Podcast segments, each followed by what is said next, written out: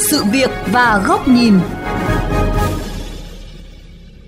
Thưa quý thính giả, thời gian qua, mô hình tự phòng, tự quản ở thành phố Hồ Chí Minh vốn đã khá phát triển. Mô hình này đã góp phần rất nhiều trong việc hỗ trợ cơ quan chức năng đảm bảo an ninh trật tự đô thị cũng như nâng cao đời sống cho người dân.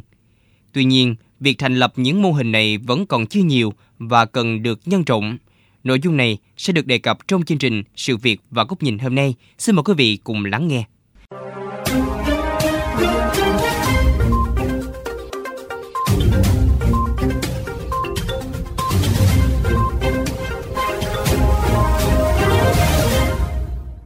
Tại quận 9, một tổ xe ôm tự quản được thành lập từ nhiều năm nay ở phường Phước Long A với hàng chục thành viên. Đây là những người xe ôm hoạt động tự do, được công an phường tìm hiểu nguyện vọng và vận động họ tham gia. Tổ được chia làm nhiều địa điểm trên địa bàn, vừa để hành nghề, vừa góp phần hỗ trợ cho công an phường trong việc quản lý an ninh trật tự trên địa bàn. Mỗi tháng, công an phường thường xuyên tổ chức họp với các thành viên để trao đổi thông tin về tình hình an ninh trật tự, thông báo các thủ đoạn mới để các xe ôm phòng ngừa. Nhiều thành viên đã cung cấp các thông tin đầu mối quan trọng cho công an phường, góp phần đảm bảo an ninh cho địa bàn. Là thành viên trong tổ xe ôm tự quản, ông Trần Văn Chiến, ngụ khu phố 3 cho biết, từ khi vào tổ xe ôm tự quản, anh em trong tổ được phường hỗ trợ về đồng phục, nón bảo hiểm và thậm chí là cho vay vốn với lãi suất thấp để sửa chữa, trang bị xe máy hành nghề. Đến nay, công việc của ông Chiến đã ổn định hơn. Trước đây thì à, chưa có thổ cho ôm tổ quạt thì đậu thì ngoài trời mưa và nắng này đó có khách tới thì nhiều khi anh em thì không có bà bảo ban nhau rồi có nhiều khi cửa lộn với nhau tranh giành khách từ ngày có cái tổ xe ôm tự quản thì theo thứ tự mà ai đậu trước thì chạy trước là theo thứ tự đó cũng tại quận 9 thời gian qua, nhiều mô hình tổ nhóm tự quản để đảm bảo an ninh trật tự trong khu phố, tổ dân phố của các phường được đánh giá cao. Trong đó có câu lạc bộ bảo vệ an ninh trật tự do Hội Liên hiệp Phụ nữ quận đóng vai trò chủ chốt. Mỗi tổ gồm thành viên trong các gia đình hoạt động dưới hình thức tuyên truyền, quan tâm và hỗ trợ nhau. Theo bà Nguyễn Hành Thảo, Chủ tịch Hội Liên hiệp Phụ nữ quận 9, tuy là công việc không lương, nhưng các chị em trong các khu phố vẫn nhiệt tình tham gia và làm việc hết sức trách nhiệm. Thành lập theo khu phố, theo tổ dân phố, thì trong đó là phụ nữ là có vai trò là chủ nhiệm câu lạc bộ trong tổ đó thì có cả nam thanh niên luôn à, con cái trong gia đình vậy đó do cái yêu cầu nhiệm vụ thí dụ nơi đó mà có ờ, uh, mất cấp hay là xảy ra cái uh, vấn đề mà mất an ninh trật tự đó, thì phụ nữ sẽ uh, cùng với các ban ngành đoàn thể khác tham gia để giải quyết.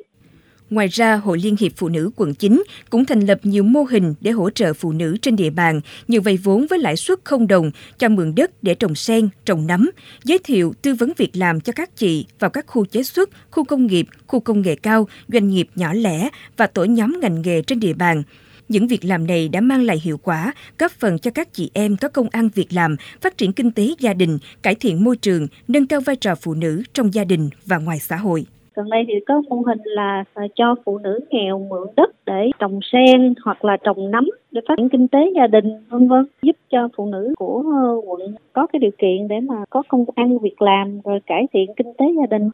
Một mô hình tự quản khác ở quận Thủ Đức được đánh giá rất cao, không những trong công tác đảm bảo an ninh trật tự mà còn phòng chống dịch COVID-19, mô hình nhóm tự quản 5 cộng 1 Cụ thể, đây là mô hình vận động năm gia đình liền kề sẽ hình thành một nhóm tự quản. Trong nhóm sẽ có phân công một nhóm trưởng để thường xuyên nhắc nhở nhau trong công tác phòng chống dịch COVID-19, đồng thời tham gia vào công tác giữ gìn vệ sinh đường phố và an ninh trật tự. Chủ tịch Ủy ban nhân dân thành phố Hồ Chí Minh Nguyễn Thành Phong cho rằng với mô hình 5 cộng 1, mỗi gia đình sẽ tạo thành một pháo đài vững chắc không phải chỉ là vấn đề phòng chống dịch không thôi mà kể cả vấn đề an ninh trật tự vệ sinh đường phố thực hiện các chỉ thị 19 tôi đề nghị là ủy ban mặt trận tổ quốc việt nam và thành phố có thể nghiên cứu cái mô hình này để mà triển khai thực hiện và các quận huyện các đồng chí cũng nên có cái ờ, tham khảo những mô hình này ờ, để triển khai trên cái địa bàn của quận mình Tổ tuần tra ban đêm là một mô hình được thành lập từ nhiều tháng nay tại phường Tân Phong, quận 7 nhằm chủ động phòng ngừa tình hình an ninh trật tự, chủ động giải quyết những vụ việc phát sinh vào ban đêm. Thành viên của tổ tuần tra ban đêm là cán bộ chiến sĩ công an, bảo vệ dân phố và dân quân tự vệ đã không ngại khó, ngại khổ để hoàn thành nhiệm vụ bảo vệ sự bình yên của nhân dân phường. Ông Trần Văn Oanh, tổ viên tổ bảo vệ dân phố khu phố 5, phường Tân Phong cho biết. Mình phối hợp với dân, dựa vào dân, nắm bắt tình hình cụ thể, cố gắng theo dõi và kịp thời khi nguồn tin của dân báo thì chúng tôi phải có mặt ngay để mà giải quyết Thưa quý vị thính giả, việc thành lập các mô hình tự phòng, tự quản ở thành phố Hồ Chí Minh là hết sức cần thiết và cần chú trọng nhân rộng. Tuy nhiên, cần có hình thức hỗ trợ thích hợp, vừa phát triển phong trào toàn dân bảo vệ an ninh Tổ quốc, vừa góp phần tăng cường đảm bảo an ninh trật tự của một thành phố có tốc độ phát triển nhanh, tình hình xã hội phức tạp.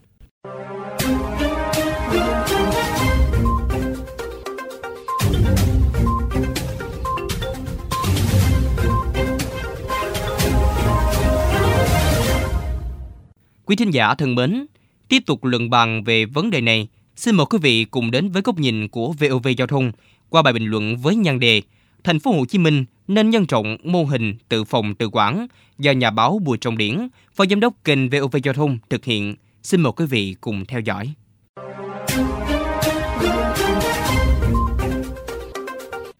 Thưa quý vị và các bạn, Thành phố Hồ Chí Minh là thành phố đông dân nhất cả nước. Dân nhập cư nhiều, nhất là công nhân, người lao động đang làm việc trong các khu cụm công nghiệp và nhà máy xí nghiệp.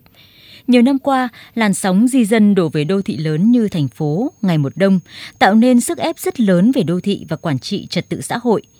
Với phương châm sáng tạo, phát triển và nghĩa tình, nhiều năm qua, các cấp các ngành của thành phố đã xây dựng hàng trăm mô hình tự quản trong cộng đồng,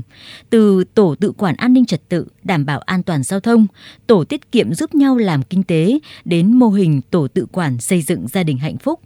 Trong đó, riêng lĩnh vực an ninh trật tự có 84 mô hình, như là mô hình camera giữ gìn an ninh trật tự, nhóm hộ tự quản về an ninh trật tự, câu lạc bộ gia đình phòng chống tệ nạn xã hội, vân vân. Điều đáng quý là thành viên các mô hình hoạt động theo hình thức tự nguyện, không có thủ lao công tác phí. Họ là các cựu chiến binh, công nhân, nông dân, đủ mọi thành phần lứa tuổi, ngày đêm lặn lội đến từng con hẻm, khu nhà trọ, khu trung cư để thực hiện các công việc không tên, từ tuần tra phòng chống tội phạm đến vận động quyên góp ủng hộ đồng bào bị thiên tai bão lũ, tuyên truyền phòng chống dịch bệnh, vân vân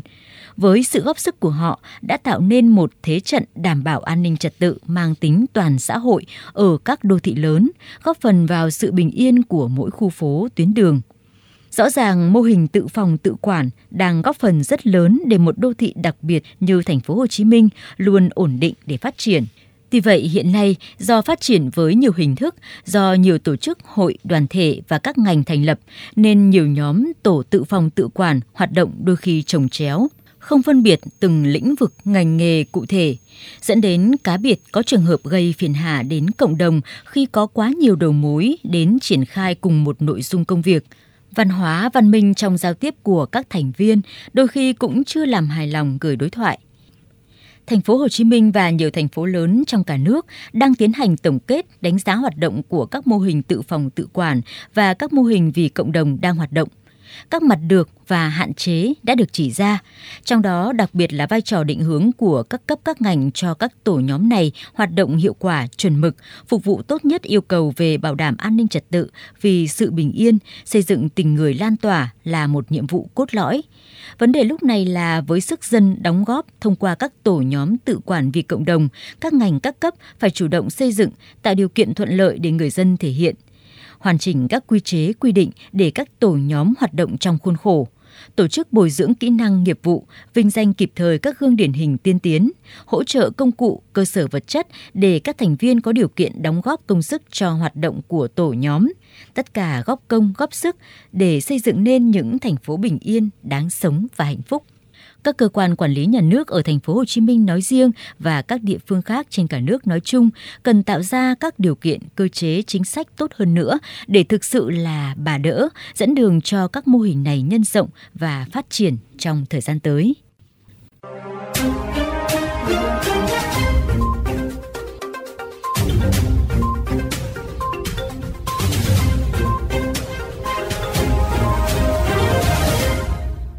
Quý thính giả vừa lắng nghe bài bình luận với nhan đề Thành phố Hồ Chí Minh nên nhân rộng mô hình tự phòng tự quản do nhà báo Bùi Trọng Điển, phó giám đốc kênh VOV Giao thông thực hiện. Đến đây thời lượng chương trình sự việc và góc nhìn cũng đã hết. Xin chào tạm biệt và hẹn gặp lại quý vị trong chương trình lần sau trên kênh VOV Giao thông Đại Tiếng nói Việt Nam.